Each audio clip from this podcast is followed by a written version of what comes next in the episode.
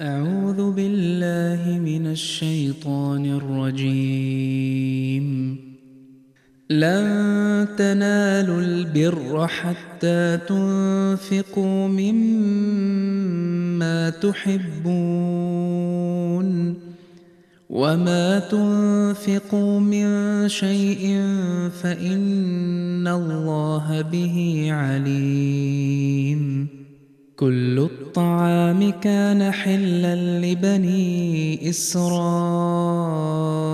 إلا ما حرم إسرائيل على نفسه من قبل أن تنزل التوراة. قل فأتوا بالتوراة فاتلوها إن كنتم صادقين. فمن افترى على الله الكذب من بعد ذلك فأولئك هم الظالمون. قل صدق الله.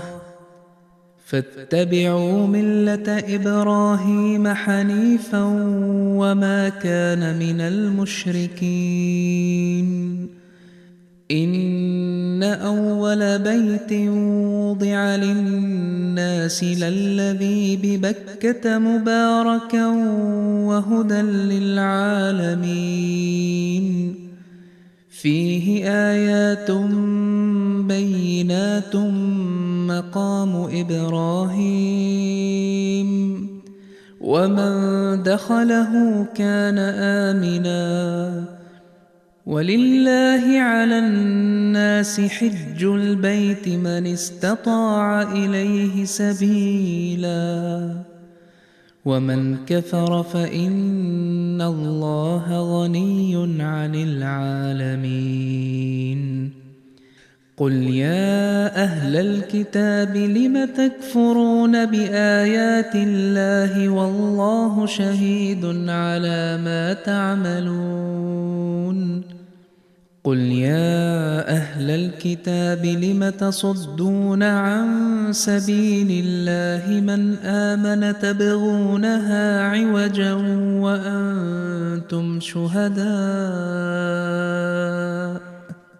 وما الله بغافل عما تعملون يا أيها الذين آمنوا إن تطيعوا فريقا من الذين أوتوا الكتاب يردوكم بعد إيمانكم كافرين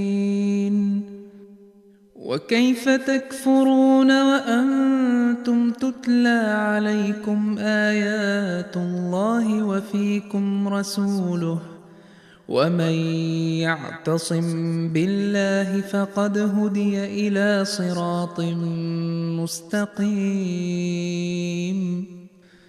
يا أيها الذين آمنوا اتقوا الله حق تقاته ولا تموتن إلا وأنتم مسلمون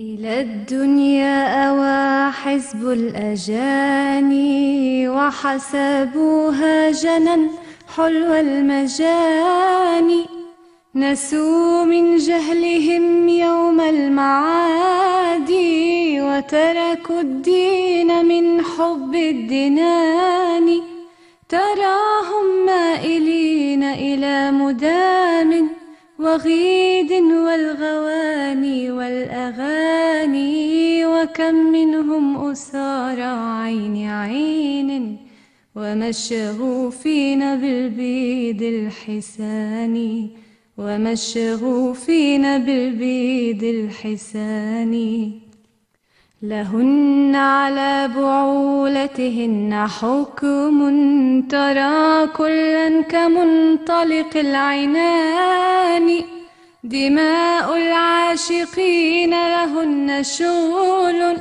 بعين أخجلت ظبي القنان ومن عجب جفون فاترات أرينا الخلق أفعال السنان بناظرة تصيد الناس لمحا تفوق بلحظها رمح الطعان تفوق بلحظها رمح الطعان وأن الأمن من تلك البلايا سوى الله الذي ملك الأمان.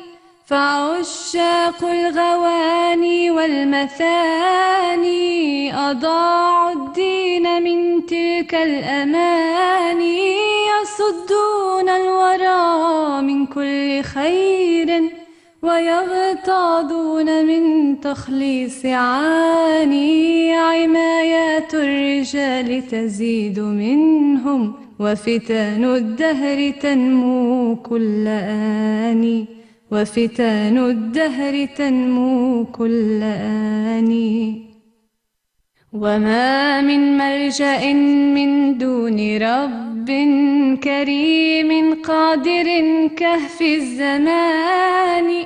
فنشكو هاربين من البلايا. إلى الله الحفيظ المستعان. جرت حزنا عيونا من عيوني بما شاهدت فتنا كالدخان. فهل وجدت ثكالى مثل وجدي؟ أذى أم هل لها شأن كشاني أذى أم هل لها شأن كشاني وكم من ظالم يبغي فسادا وقسيسين أصل الافتنان تفاحشهم تجاوز كل حد كأن غذاءهم فحش اللسان فكنت أطالعن كتاب ساب وتمطر مقلتي مثل الرثان. رأينا فيه كلما محفظات وسب المصطفى بحر الحنان. وسب المصطفى بحر الحنان. أشهد أن لا إله إلا الله وحده لا شريك له، وأشهد أن محمدا عبده ورسوله. أما بعد فأعوذ بالله من الشيطان الرجيم. بسم الله الرحمن الرحيم. اللهم صل على محمد وعلى آل محمد كما صليت على إبراهيم وعلى آل إبراهيم إنك حميد مجيد. اللهم بارك على محمد وعلى آل محمد كما باركت على إبراهيم وعلى آل إبراهيم إنك حميد مجيد. اللهم انفخ روح بركة في كلامنا واجعل أفئدة كثير من الناس تهوي إلينا. أعزائنا المستمعين، السلام عليكم ورحمة الله تعالى وبركاته. يتجدد لقاؤنا الأسبوعي كل يوم سبت، الساعة التاسعة بتوقيت تورونتو، بالبرنامج الناطق باللغة العربية من إذاعة صوت الإسلام، الذي يذاع على مسامعكم من استديوهات الجماعة الإسلامية الأحمدية في كندا. تستمعون إلينا على التردد FM 100.7 وعلى الموقع الإلكتروني voiceofislam.ca وعلى اليوتيوب على قناة radio Ahmadiyya, The Real Voice of Islam. كما يسرنا استقبال اتصالاتكم على الأرقام 416 410 6522 وعلى الرقم 289 304 0105 وعلى الرقم 855 410 6522 كما اعتدنا أن نبدأ حلقتنا في كل أسبوع بملخص لخطبة الجمعة الأخيرة التي ألقاها أمير المؤمنين حضرة ميرزا مسرور أحمد أيده الله تعالى بنصره العزيز. بعد التشهد وتلاوة الفاتحة، قال حضرته الصحابي الذي سأذكره اليوم هو مصعب بن عمير رضي الله عنه. وهو من أوائل الذين أسلموا في مكة، وكان قبل الإسلام يحيا حياة منعمة، فكان يرتدي أفضل الثياب وأغلاها، ويتعطر بأغلى العطور، وكان ينتعل حذاء حضرميا، وكان أحب الأبناء إلى والديه وأكثرهم دلالا. وعندما أسلم، حاصره أهله وقاطعوه وانتقل من رغد العيش إلى عيش الفقر والعوز. حتى أنه كان يرتدي ثيابا رثة من شدة الفقر، ولا يجد ما يشبعه من طعام أو يستره من كساء. ظلم أهله اضطره للهجرة إلى الحبشة ثم إلى المدينة.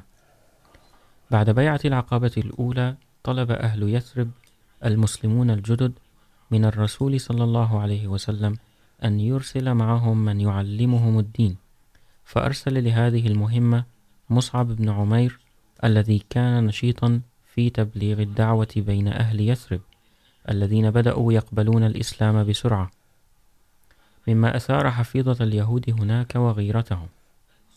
وكان أول من صلى الجمعة في المدينة قبل الهجرة، ومن قصص تبليغه الإسلام يذكر أنه في أحد الأيام جاءه أسيد بن زهير، وكان حينها في بيت أسعد بن زرارة. بتحريض من سعد بن معاذ، معارضا، وقال إنك تخرج أبناءنا عن دينهم.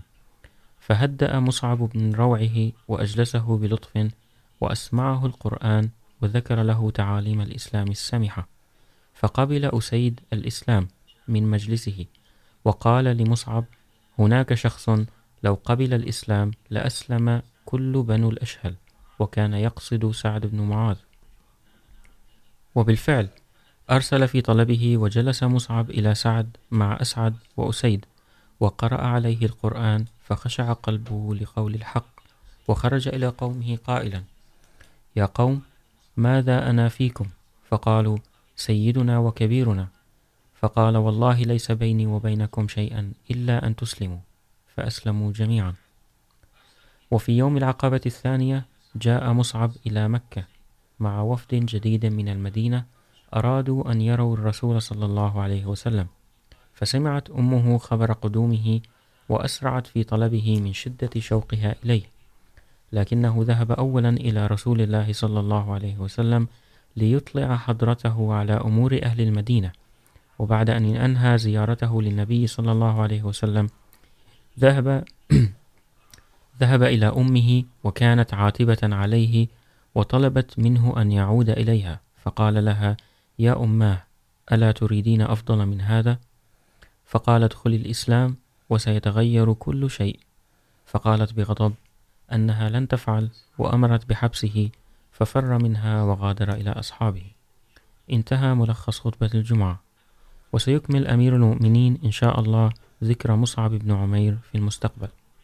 وبعد الخطبة صلى حضرته صلاة الجنازة غائبا على المرحومين مالك منور جاويد ومنور شميم خالد رحمهم الله تعالى أعزائنا المستمعين ضيفنا لهذه الحلقة الدكتور علي البراقي السلام عليكم ورحمة الله تعالى وبركاته وعليكم السلام ورحمة الله وبركاته دكتور علي اليوم موضوعنا جدا مهم وهو عن القارة الهندية. حبذا لو نتحدث في البداية عن تاريخ الهند بشكل مختصر. طبعا قبل أن نتحدث عن تاريخ الهند مناسبتنا اليوم هو الكلام عن ما كتب في كتاب فتح الإسلام عن تاريخ الهند عموما وأيضا عن تاريخ الهند فيما أتت به الموسوعات وما كتب عن تاريخ الهند والتفاعل الاجتماعي فيها. فالكتاب هو فتح الإسلام الذي هو متضمن في الخزائن الروحانية المجلد الثالث والذي هي من مؤلفات سيدنا المسيح الموعود عليه السلام. هذه المجلدات، الخزائن الروحانية التي تبلغ نحو تسعة عشر مجلدا. تضم كل واحدة منها كتابا واحد أو عدة كتب. فهذا الكتاب نشر عام 1891 وطبع في مطبعة رياض الهند في أمرتسر طبيعي الهند هي شبه أو شبه القارة الهندية. شبه القارة الهندية هي منطقة واسعة جدا. تضم الهند الحالية طبعا وباكستان وبنغلاديش وبعض الجزر الأخرى الموجودة في المحيط الهندي جنبها.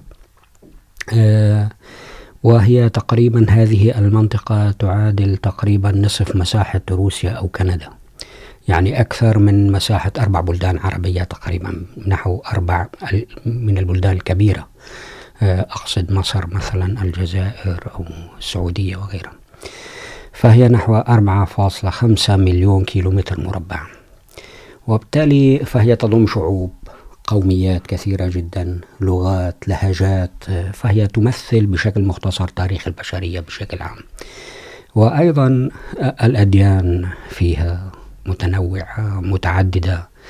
والمجتمع الهندي بشكل عام كان يعيش حياة أحيانا من الفوضى وليس منظما، ولكن طاقة بشرية كبيرة جدا وإنتاج كبير إن كان زراعي أو غيره. في تلك الأيام. يعني في نحن نقول هذا في تقريبا القرن الخامس عشر، السادس عشر تقريبا الميلادي. في فترة ما، في فترة ما قبل دخول المستعمرين ونشاطهم بشكل جيد واستكشافهم للمناطق. إن كانت في أمريكا الشمالية والجنوبية. في هذه الفترة أو ما بعدها قليلا بدأت تنتشر البعثات باتجاه والشركات التجارية باتجاه الشرق. ووصلت إلى الهند، وكان أول الواصلين إلى هذه المناطق هن البرتغال. وهناك قد أنشأوا شيئا من التجارة. كان في ذلك الوقت يحكم البراهمة. والبراهمة معروف أن لهم قانون، وهذا القانون قاسي في في الحضارة بشكل عام يعد قانونا ظالما، حيث تقسم البرهمية المجتمع إلى طبقات. الطبقة البرهمية البراهمة، وهم الكهنة ورجال الدين، ولهم امتيازات هائلة جدا، وتساوي تقريبا امتيازات التي يعني لا يقربها أحد كالآلهة. وشترة وهم طبقة العسكريين ورجال الحرب، أيضا هؤلاء ينالون حظا من الرعاية والثروة. الويش وهي طبقة رجال التجارة والزراعة، التجار بشكل عام الذين يمولون الأغذية وغيرها وتجارة والتجارة والصناعة. أما الطبقة الرابعة فهي الشودر، وهم المنبوذون والخدم والعمال والفلاحين. الذين يعدون مثل البهائم في هذا القانون وهم خدم حقيقة، وكان وضع المرأة أيضا صعبا في هذا التصنيف، فهي كأي قطعة يعني ممتلكة. البرتغال هم أول من دخلوا الهند. قد يكون قبل قرن ونصف أو أكثر تقريبا من دخول الإنجليز، وكانوا قد سيطروا على السواحل هناك فقط السواحل لم يدخلوا كثيرا في الهند، في المناطق الساحلية، وكانوا يعملون بالتجارة، وكان الأسطول الأسطول البرتغالي في ذلك الوقت قويا جدا، ومعلوم أن البرتغال كانوا ذهبوا شرقا وغربا. واستثمروا امورا كثيره جدا، وكانت المواد التي ياتوا بها من المواد من التوابل ومن غيرها من المنتجات الاخرى تباع احيانا بثلاثه او اربعه اضعاف تكلفتها. يعني وهذا شيء كبير جدا يعني في الربح بالتجاره هذه في تقريبا نحن نتحدث بحوالي 1500 1550 او هكذا ميلاديه كانت هذه الدول تحكم بممالك، وهناك ملوك أو ملكات في أوروبا بشكل عام، هي دول فقيرة بمنتجاتها العادية، وهي كانت تبحث مع هؤلاء التجار وهذه الشركات التي كانت تعمل تعمل في هذه البلدان، وتبني وتبني امتيازات لها على حساب يعني أهالي تلك البلدان. وأظن أن الدجال يقوم بذلك الآن. على نفس الوتيرة ونفس النهج في بلدان العالم. وإذا كنا وصلنا إلى العام 1600 تقريبا، هنا بدأت شركة الهند الشرقية بسموها هي الشركة الإنجليزية التي وافقت عليها ملكة بريطانيا، ووافق عليها البرلمان في 1600 وبدأ هنا تقريبا ما ممكن أن يسمى الاحتلال الإنجليزي، لكن تدريجيا كانوا أضعف من البرتغال ومن الهولنديين أيضا. كان هناك هولنديين، كان فرنسيين، كلهم يتصارعون، مثل يعني الذي درس مثلا تاريخ أمريكا الشمالية والصراعات التي جرت فيها. يرى أن هذه البلدان هي التي كانت تتصارع هنا والإسبان أيضا معهم. فهي أيضا كانت مجتمعة في بلاد الشرق بشكل عام، وفي الهند، وكانت يعني تستغل الثروات في هذه البلدان، تسيطر عليها تحاول إقناع سلاطين المسلمين في تلك المنطقة التي كانت سائدة أو المسؤولين الحكام من الهندوس والبوذيين والسيخ وغيرهم كلا حسب منطقته، وترضيهم، تقنعهم بالشيء القليل، وهم يستغلون هذه البلاد. هذه الشركة تأسست في ذلك الوقت بعام 1600 تقريبا وكان بإدارة رئيس و24 مدير، كل مدير متحكم بلجنة من اللجان. وكانوا يستجرون المنتجات من الهند وتأتي هذه عبر أسطولهم الكبير إلى أوروبا بشكل عام. وهذا ما لفت أنظار أوروبا، الأوروبيين، فرنسا وهولندا. لماذا لا نكون نحن أيضا نشارك في هذا وفقط نتركها للبرتغاليين؟ فبدأت تأتي هذه الشركات. وبدأت تنشئ قواعد لها وتؤسس جيوش، وهذه الجيوش عموما كانت مشكلة من الناس المحليين الذين يغرونهم بالمال، يغرونهم بالمناصب، يغرونهم ببعض المكاسب ويستعملونهم. وهذه هي سياسة المستعمر، دائما مستمرة إلى يومنا هذا في بلدان العالم الضعيفة والتي لديها ثروات وتستجر هذه الثروات. ففي ذلك الوقت تقريبا استولت شركة الهند الشرقية والتي لها سمعة كبيرة جدا إلى الآن يقولون شركة الهند الشرقية. هي لم تكن الحكومة البريطانية التي تحكم الهند في ذلك الوقت، إنما كانت تحكمها هذه الشركة الكبيرة التي لها جيش كبير جدا. يعني في يقال أن جيش أكثر من مئة ألف جندي، عشرين ألف جندي من بريطانيا و وثمانين ألف من الهند ومن البنغال ومن البلدان هذه التي كانت هي الهند الشرقية. طبعا الهند في في ذلك الوقت لم تكن مقسمة إلى هذه البلدان كانت كلها لا طبعا كانت ما تسمى بشبه القارة الهندية وشعوب تعيش مع بعضها هكذا يعني فلم تكن مقسمة هكذا. كما كانت بعض مناطق الوطن العربي أيضا غير مقسمة والتي قسمت بعد سايكس بيكو ب 1916 شركة الشركة هذه أنشأت أكاديمية عسكرية في الهند. أنشأت أنشأت مراكز لإنشاء السفن، وأنشأت مراكز تجارية في الداخل. لم تتوسع كثيرا في بدايتها، ولكن وتدخل في داخل الهند تماما، أو البلدان المناطق الأخرى في شبه القارة الهندية. لكنها كانت تعمل على السواحل. تقريبا ولها عملاء يجلبون لها البضائع وهذه الأمور. وكانت تحتكر أمور كثيرة، تجارة الأفيون مع الصين، تجارات معينة أيضا مع الصين، وكان هناك صراعات كثيرة جدا بين هذه الشركات الأوروبية التي دخلت في هذه الأماكن. لكن النفوذ البريطاني كان يتوسع تدريجيا في جزر الهند وطبعا حتى منتصف القرن العشرين، ومعروف أن في ذلك الوقت قسمت الهند إلى هذه البلدان، وأصبح بنغلاديش وباكستان والهند الحالية وغيرها كان دائما هذا النمط من الاستعمار التجاري الاقتصادي إلى حد ما يتحكم في الناس الموجودين هناك. طبعا هنا يمكن أن نتكلم عن الإسلام في الهند. كيف كان وضع الإسلام في الهند؟ نعم بالنسبة بالنسبة لوضع المسلمين قبل بعثة الإمام المهدي قبل بعثة الإمام المهدي عليه السلام، كانت هذه القوى المتصارعة الموجودة هناك، وكان المناطق والمدن الشهيرة في شبه القارة الهندية متحكم بها، إما من قبل الهندوس بشكل عام أو المسلمين والذين كانوا سلاطين المغول وغيرهم وكانوا أقوياء ولهم نفوذ كبير جدا. لكن دائما عندما كان يدخل هذا المستعمر، كان يتعامل مع السلاطين بحكمة من أجل أن يستثمرهم.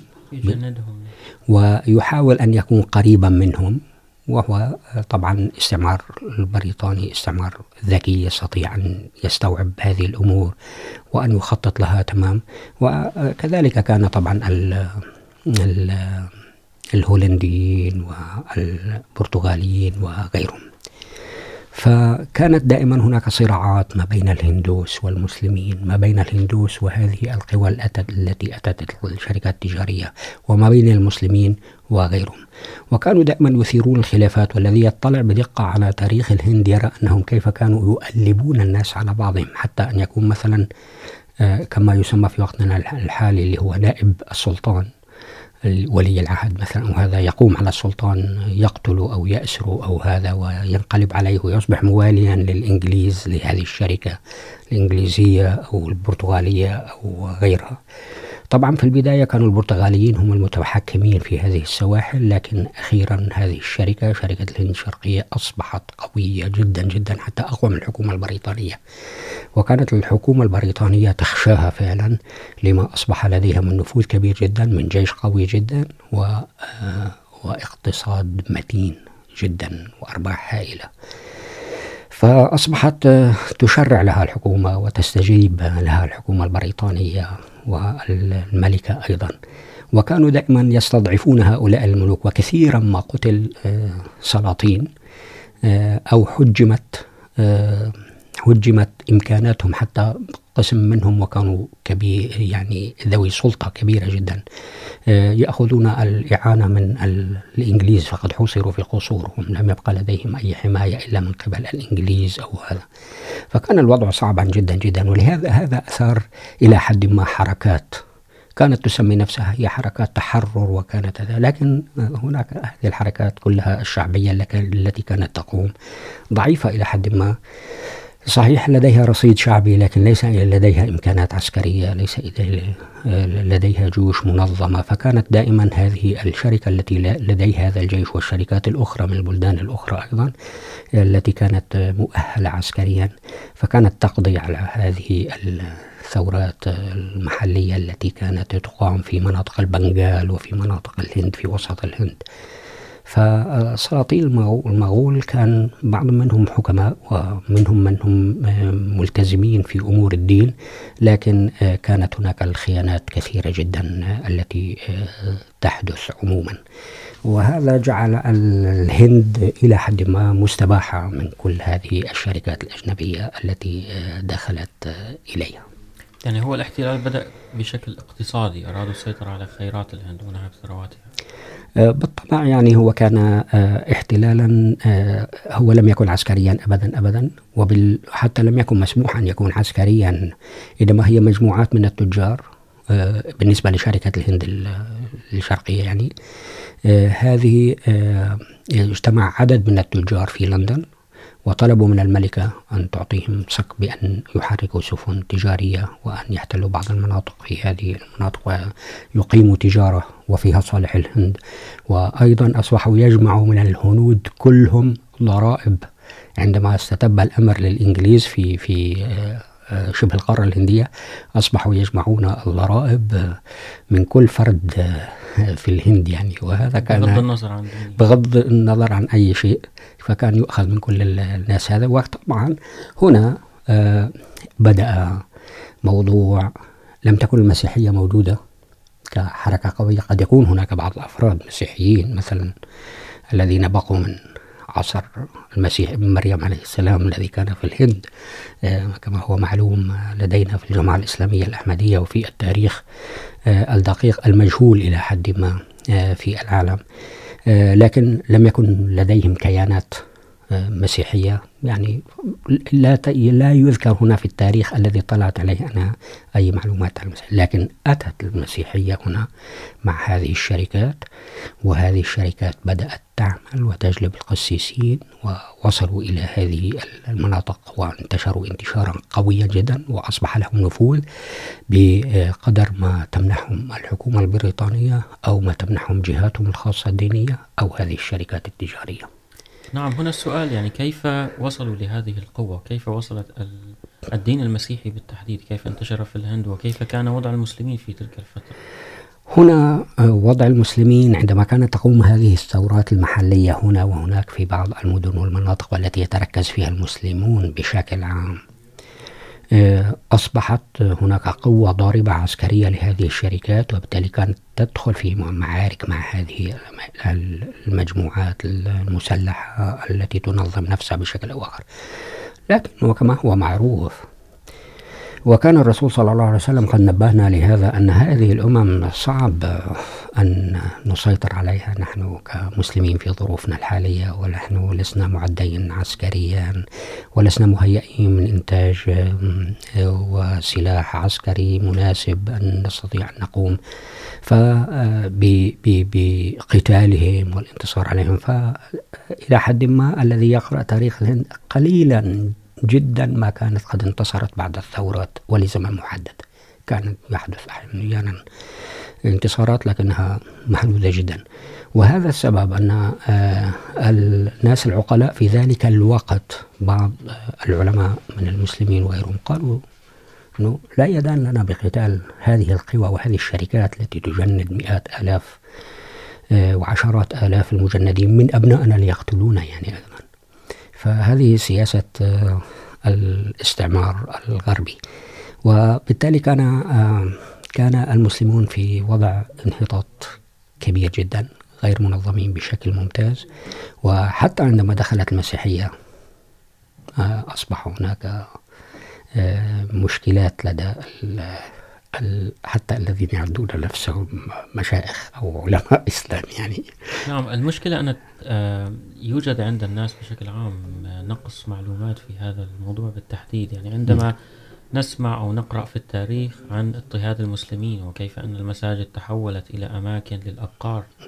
يعني لا أحد يصدق هذا الكلام على العكس تماما.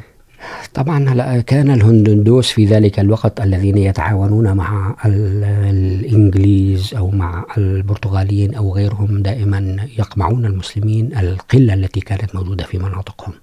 والمناطق التي كان فيها السيخ أيضا كانوا أيضا في هذا الوقت أيضا كانوا يقمعون المسلمين. والسبب هو أن الثورات كانت تقوم دائما من قبل المسلمين.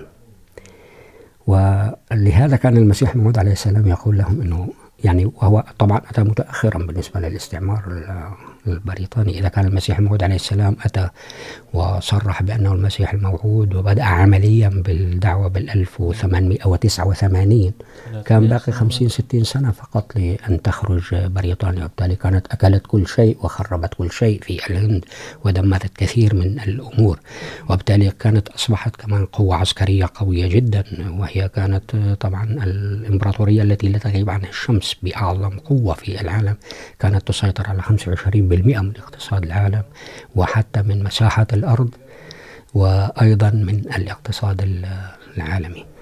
وعدد السكان كانت تسيطر عليهم في هذا التنظيم الكومنولث أخيرا يعني، لكن كانت في إمبراطورية الإمبراطورية البريطانية. فكان نتيجة غضبة الهندوس والبوذيين وهذا، ضد المستعمر وأيضا ضد المسلمين وخاصة في الأماكن التي كانوا كثيرين فيها المسلمين وكان المغول يحكمونهم وهذا. وكان كثير من المغول إلى حد ما يتعاملون بعدالة مع الهندوس، لكن بعض منهم كانوا لا يجبرونهم على أن يدخلوا الإسلام، وهذا كان خطأ كبير جدا سبب عداوات كثيرة في المستقبل وأثرت في وحدة البنية الاجتماعية المجتمعية في الهند وتأثرت تمام.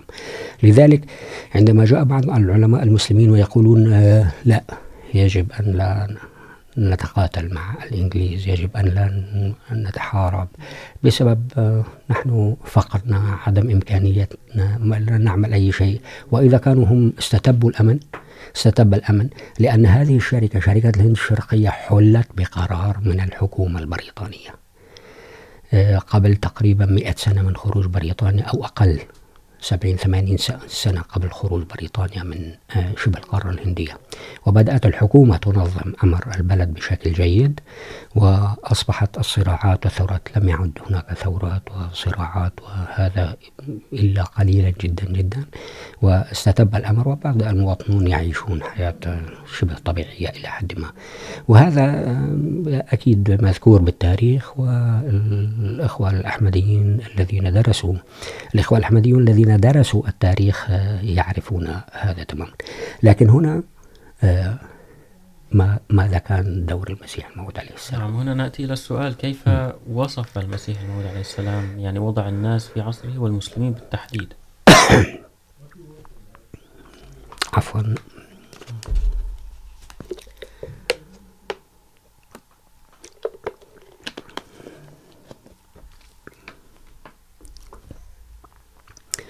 المسيح الموعود عليه السلام كان له مهمة خاصة يجب أن يبلغها، أن يقوم بها وطبعا من بين المسلمين اختاره الله سبحانه وتعالى أن يكون هو المسيح المحمدي. فقال في في موضوع تبليغ دعوته أولا ضمن هذا الظرف كيف سيقوم بعملية التبليغ؟ كيف سيقوم بإخبار الناس بهذا؟ فكان يؤلف الكتب ويكتب ويقول ويسمع الناس عن هذا الأمر، وأن في هذه البلاد المضطربة المتقاتلة هذا. فكان المسيح الموعود مرة كتب يقول أنا أبلغكم لأؤدي واجبي في تبليغ في تبليغ الأمانة. وأنتم في وضع مزري أيها المسلمون. ويجب أن نتفكر بشكل جيد وأن نكون متأخين في هذا البلد. ويقول، أنا لا أهتم، أنا لا أجمعكم من أجل أن تؤيدوني يعني. أنا لا أهتم في هذا الموضوع. تبيان مدى تأثيره في القلوب. بل ما أهدف إليه هو أن أؤدي ما يتحتم علي أداؤه وأن أبلغ حق التبليغ رسالة كلفت بها بتبليغها كدين واجب التس... كدين واجب التسديد. سواء سمعها الناس بآذان الرضا أو رأوها بعين الكراهية والإعراض، وسواء أظنوا بي ظنا حسنا أو سيئا وأفوض أمري إلى الله، والله بصير بالعباد. فكان يعمل بكل حيادية هنا، ويقول لهم أنا أتيت لأبلغكم أمر، لأنكم أنتم في وضع مزري جدا. فالمسيح موعود عليه السلام عندما يصف هؤلاء الناس في عصره، ولم تتغير أحوال الناس أو المسلمين بشكل عام الذين لم يؤمنوا بالمسيح الموعود عليه السلام إلى الآن. فنرى أنه يقول، أيها القراء الكرام، عافاكم الله. يا طلاب الحق ومحبي الإسلام الصادقين، واضح لكم أن هذا الزمن الذي نعيش فيه زمن مظلم يسود فساد كبير في الأمور الإيمانية والعملية كلها على حد سواء. وإن عاصفة الضلال الشديدة من كل حدب وصوب، وإن ما يسمى إيمانا قد حل محله، بضع كلمات تلفظ باللسان فقط. والأمور التي تسمى أعمال صالحة اعتبرت مصداقها بضع التقاليد والإسراف وأعمال الرياء. وأهمل البر الحقيقي إهمال تام إن الفلسفة والمذهب الطبيعي في هذا العصر أيضا يعارضان الصلاح الروحاني بشدة، وإن جذبهما جذبه، وإن جذبهما يترك على أهلها، أهلهما تأثيرا سيئا جدا ويدفعهم إلى الظلام. وينشط المواد السامة ويوقظ الشيطان الراقد. إن الملمين بهذه العلوم يسيئون الاعتقاد بالأمور الدينية في معظم الأحيان ويحتقرون ويزدرون المبادئ التي سنها الله تعالى وطرق الصوم والصلاة وغيرها من العبادات.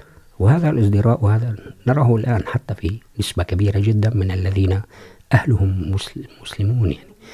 لا عظم لله في قلوبهم، بل معظمهم يصطبغون بصبغة الإلحاد والدهرية مستولية عليهم، وهم أعداء الدين مع كونهم أولاد مسلمين. والذين يدرسون في الكليات لا يكادون يتفرغون من تحصيل علوم ضرورية في معظم الأحيان إلا ويكونوا قد تبرأوا من الدين ومواساته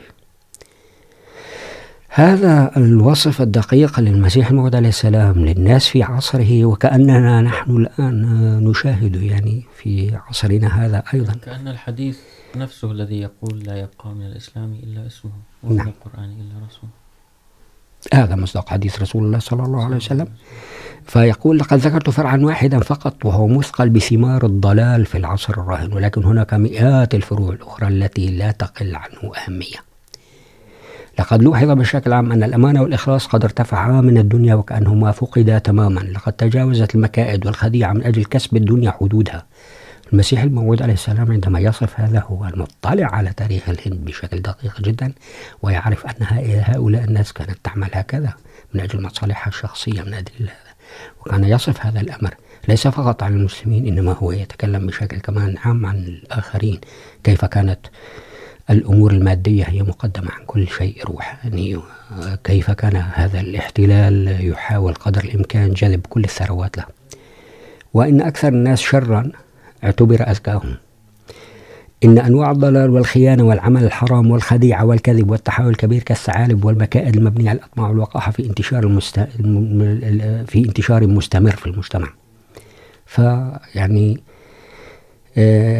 أيضا يقول المسيح الموعود عليه السلام لا تزال الضغائن والفجور في الخصومات دون رحمة تتفاقم يوما إثر يوم. والله هذا ما نراه دائما للأسف الشديد في هذه المجتمعات. إن عاصفة العواطف البهيمية والسبعية سائرة. وهذه إن كانت عند المحتل ولا كانت عند الناس الذين كانوا موجودين أيضا في الهند بشكل عام كشعب يعني.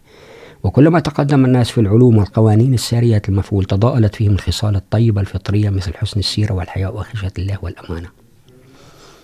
إن تعليم المسيحيين أيضا يعد أنواع الألغام لنسف الصدق والحق. ويبذل المسيحيون كل ما في وسع من جهود مضنية بافتراء الكذب وحياكة المكائد الدقيقة وأنواع الزيف للقضاء على الإسلام ولا يتوانون في ذلك في أي مناسبة. المسيح الموعود عليه السلام يتكلم عن القساوسة في ذلك الوقت. الذين أتوا وبدأوا تنصير المسلمين هناك وغير المسلمين، الهندوس وغيرهم. فيقول المسيح الموعود عليه السلام هذه المهمة التي أراد المسيح الموعود عليه السلام أن يبلغها. في كتابه فتح الإسلام. فقد أرسلت لكسر الصليب وقتل الخنزير. وهذا مصداق حديث الرسول صلى الله عليه وسلم. لقد نزلت من السماء والملائكة الأطهار على يميني. وهذه نكتة رائعة جدا عندما يقولها المسيح الموعود عليه السلام. يعني ينتبه لها الصديقون وينتبه لها المؤمنون. يقول عندما لقد نزلت من السماء والملائكة الأطهار على يميني وعلى يساري فأنزلهم ربي الذي هو معي على قلوب مهيئة لإنجاز مهمتي، بل لا يزال ينزلهم. حتى ولو سكت وتوقف قلمي عن الكتابة لما توقف عن لما توقفوا عن عملهم الذين نزلوا معي به. وفي أيديهم صوالج كبيرة قد أعطوها لكسر الصليب وتمزيق تماثيل عبادة الخلق. هذه عندما يقول الإخوة الأحمديون، يعني نحن إذا قصرنا أن الله سبحانه وتعالى سيجعل من يكمل المهمة. هم الملائكة، هم الذين يهيئون لنشر تعاليم الإسلام، لنشر تعاليم المسيح الموعود عليه السلام. ويقول لعل جاهلا يستغرب هنا ويقول ويعرف أن سيكون معترضين على هذا كيف تنزل الملائكة وهذه وهي تتم المهمة؟ ما معنى نزول الملائكة؟ فليتضح أنه قد جرت سنة الله. أنه كلما نزل من السماء رسول أو نبي أو محدث لإصلاح خلق الله ينزل معه ملائكة حتما. يلقون الهداية في القلوب المتحمسة ويرغبونهم في الحسنة ويستمر نزولهم ما لم تنمحي ظلمة الكفر والضلال وينبلج صبح الإيمان والحق كما يقول جل شأنه. تنزل الروح والملائكة فيها. فيعني المسيح موعود عليه السلام عندما يقدم هذه الشواهد العملية الدقيقة التي نحن نراها، نحن نلاحظها. قد يأتي أحيانا إنسان عادي يريد وهو ليس شيخا وليس فقيها وليس عالما، وهو يريد أن يقول لك فكرة يراها هي الأصلح لك في أمرك، في حياتك، في كذا، أو لأي شخص آخر وكذا. فهذا بش... ما الذي دفع هذا الإنسان لأن يقول لك هذا؟ هناك شيء من العاطفة الإيمانية شيء من الانجذاب الروحاني أو شيء من هذا. فهذا هو نمط من تسخير الملائكة بشكل أو آخر أحس هذا الشخص بأنه يجب أن يقدم شيء. فكيف كانت قد تقدمت المسيحية في الهند خلال وجود هذه الشركة الكبيرة جدا التي تستثمر الأموال وتستثمر الناس وتستثمر المقدرات شعوب هائلة وشبه القارة الهندية، كانت عدد كبير من الناس. نعم يعني بعد أن تعرفنا على تاريخ الهند وعلى وضع المسلمين في ذلك الوقت وكيف أن المسيح الموعود أتى بمهمة يعني ممكن أن نقول عنها مستحيلة في ذلك الوقت. نعم. في من قرية صغيرة من قاديان يريد أن ينصر المسلمين مرة أخرى أن يعيد الإسلام إلى ما كان عليه. يعني فعلا بدون تأييد الله تعالى مهمة مستحيلة. هذا أمر مستحيل. فكيف قام بهذا الأمر؟ يعني ما, ما هي الأساليب التي اتبعها لكسر الصليب؟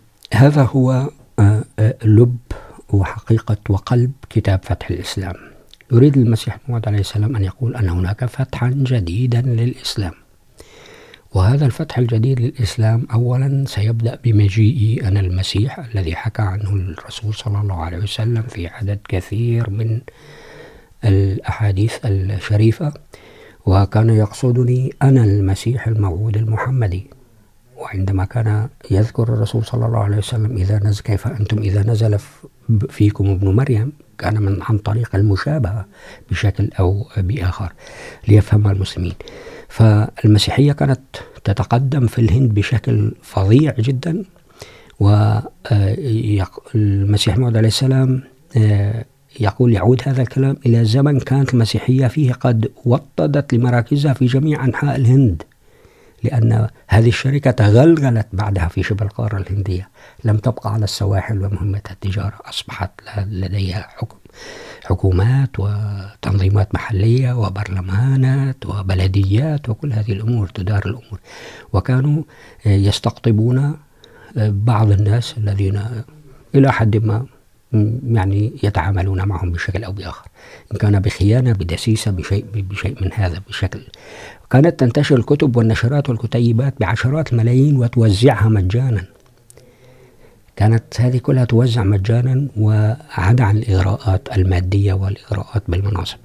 وكانت أصوات كما يقول المسيح موعود عليه السلام ربنا المسيح ربنا المسيح تصعد من كل حدب وصوب. وكان يسوع المسيح يقدم كنبي حي إلى الأبد، وأنه يحتل عرش القدسية وينزل من السماء في الزمن الأخير بجلال وسيحكم الأمم، وتنقاد له الأقوام كلها. وهذا يتوافق فيه المسيح، المسلمون أيضا مع المسيحيين.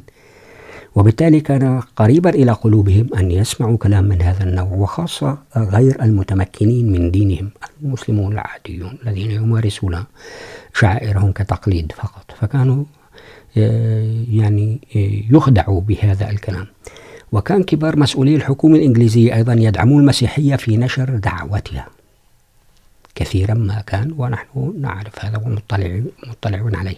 هي لم تكن فقط حملة اضطهاد للمسلمين هي كانت حملة تنصير كبيرة أيضا. طبعا هي كانت حملة تنصير كبيرة جدا لأن هذا سنسمع ماذا قال القساوسة. قساوسة كثيرون وحكام مقاطعات كانوا يقولون وينظرون إلى مساعي هؤلاء القساوسة الحكام الموجودين في الهند، يعني بنظرة استحسان ويشجعونهم. وبالتالي كانوا يقولون نظرا إلى تقدم المسيحية، فإن الهند كلها ستسقط في حضنها في بضع سنين. لقد وضع أحد حكام المنجاب حجر الأساس لمركز المسيحية وكنيستها في بطالة بواحد وعشرين تشرين ثاني ألف وثمانمائة وثلاثة وثمانين. ونحن نعرف أن هذا قبل إعلان المسيح موعود عليه السلام لجماعته بتقريبا ست سنوات. ثم في قال في عام 1888 في خطابه في اجتماع للقساوسة ترأسه أسقف المنطقة. إن المسيحية تنتشر في الهند بسرعة أكبر بكثير من تزايد عدد السكان فيها. يعني هذا لوحده دليل أن المسيح الموعود عليه السلام أتى في في ذروة انتصار المسيحية في الهند. بالضبط. فهو أتى مسيح من أجل أن يكسر هذا الصليب. وهو بدأ بهذا عندما يقول أنني أنا المسيح. أنا المسيح ابن مريم النازل من السماء، والمسيح ابن مريم عليه السلام قد توفي وأتى عليه الفناء كما قال الرسول صلى الله عليه وسلم. إذا هنا سيبدأ الفتح للإسلام، وهنا ستنتهي مهمة المسيحيين الذين يقولون ربنا المسيح ويدخلون في هذه القصص التي يحاولون بشكل أو بآخر أن يقللوا من قيمة الإسلام من قيمة الرسول صلى الله عليه وسلم وأيضا من أجل أن يقولوا الناس إلى المسيحية. هنا فقط نقطة بسيطة نعم. يعني كيف كيف يمكن أن يوصف المسيح الموعود عليه السلام بأنه عميل؟ في وقت أنه أتى ليكسر الصليب وليحارب الإنجليز ويق يعني في عقر دارهم لعقيدتهم يعني.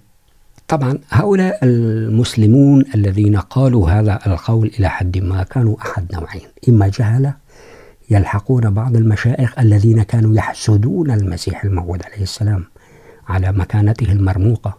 وخير شاهد في هذا محمد حسين بطالوي الذي كان زميلا للمسيح الموعود عليه السلام في فترة الدراسة الأولى البسيطة جدا، والذي والذي قرأ عدة كتب للمسيح الموعود عليه السلام، ومنها البراهين الأحمدية، وقرض هذا الكتاب، وقال هذا كتاب عظيم، وفيه فتح كثير.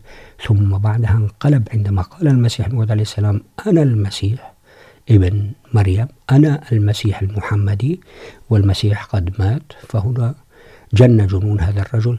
وهو جن جنونه لماذا؟ لأنه كان موافق على أمور كثيرة. هي لم تكن بديهيات بالنسبة له. وبالنسبة لأهل الحديث الذين كان لهم مجلة السنة كما يقولون، وهم جماعة أهل الحديث هؤلاء، يعني عموما اللي مع البطالوي فهو قول جاهلين لم يتحققوا، لأن كثير من كبار علماء الهند ومنهم نور الدين رضي الله تعالى عنه، الطبيب والحكيم والمولوي، والذي آمن بالمسيح الموعود عليه السلام لماذا؟ وكثيرون من أمثاله أيضا آمنوا بالمسيح الموعود لأنهم دققوا، لأنهم كذا لأن الله أراد هدايتهم. المسيحيون كانوا يقولون لقد بلغ عدد المسيحيين الهنود خلال هذه الفترة، في هذه الفترة اللي هي بعثة المسيح الموعود عليه السلام قد بدأت مليون مسيحي تقريبا. يقال بأن نصفهم تقريبا من المسلمين. وهذه جريمة كبرى كانت يعني في ذلك الوقت أنه ينقلب هؤلاء الناس بهذه الطريقة بسبب ضعف البنية الاجتماعية، ضعف التعاون أو شيء من هذا. لقد أشادوا بخدمات الدعاة المسيحيين واعترفوا بفضلهم، الناس الذين كانوا في البنجاب وغيره، وشجعوا القساوسة. قالوا كانوا أناس ينظر الناس إليهم نظرة الاحترام والتوقير، فهناك أسماء مثل فلان وفلان وفلان معروفون في هذه الأقاليم. أيضا كانوا كأوروبا مثلا، فعلينا أن نتذكر أن أيام تقسيم المناطق من حيث الحدود قد ولت وقد وصلت السلطة الإنجليزية إلى حدودها الطبيعية في المناطق البحرية والجبلية، ولكن لا حدود لملكوت إلهنا ومسيحه من حيث الوقت والمقام. بل كان من الواجب أن يقام ملكوت الإله حيثما تواجد أرواح إنسانية في العالم. هذه هي فكرة هذه الشركات التجارية والجيش البريطاني الذي كان موجود والحكومات التي كانت موجودة إلى حد ما. هي تشجيع المسيحية لأنه عندما تصبح الهند مسيحية بغالبيتها فستبقى إلى الأبد مع بريطانيا. فكانوا دائما يمجدون المسيحية بشكل أو بآخر، ويخدعون الناس ويغرونهم بشكل أو بآخر من أجل دخول المسيحية.